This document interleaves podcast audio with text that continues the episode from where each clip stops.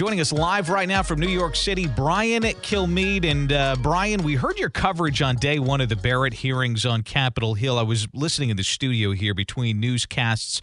What are your thoughts on day one and what we heard from Barrett and also lawmakers?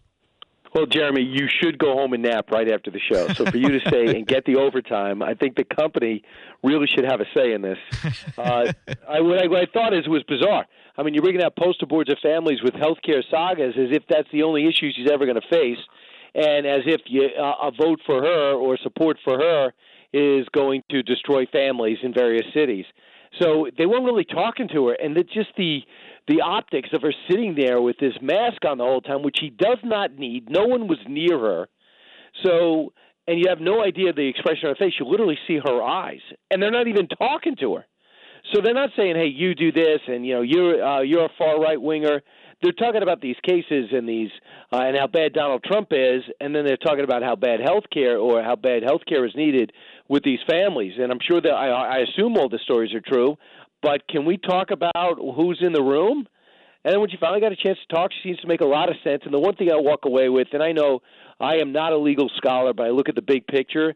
She is totally right when she said, "Listen, no one legislates anymore. You want the Supreme Court to do everything. You want the courts to decide everything because you don't compromise on anything. And now you get upset at the court and say it's politicized. It's because you give us all your political cases and you tell us to decide it, let alone elections. Start legislating, start negotiating, and let us decide the legal cases.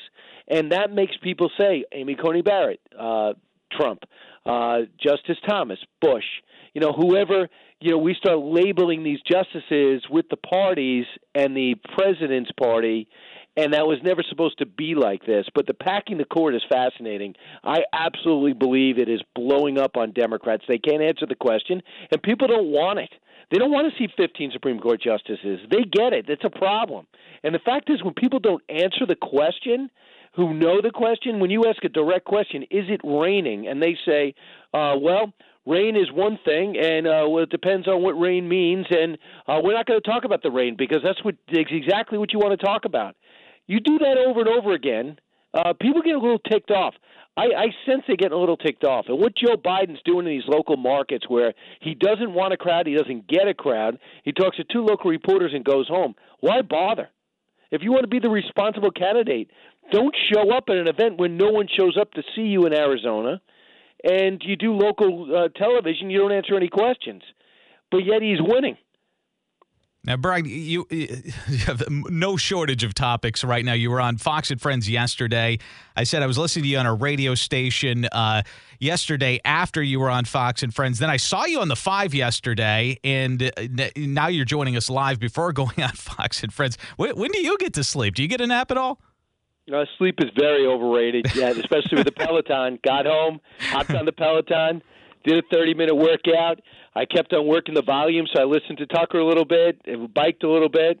Um, happy to say that um, was able to take a shower and get some rest, and now I'm back here ready to go. All right, Brian. Thanks very much for your time. We appreciate it. We're going to be listening to your show beginning in the 9 a.m. hour right here on WOKV. Have a good day. Go get him, Jeremy. All Go right. Jaguars. Go Jaguars.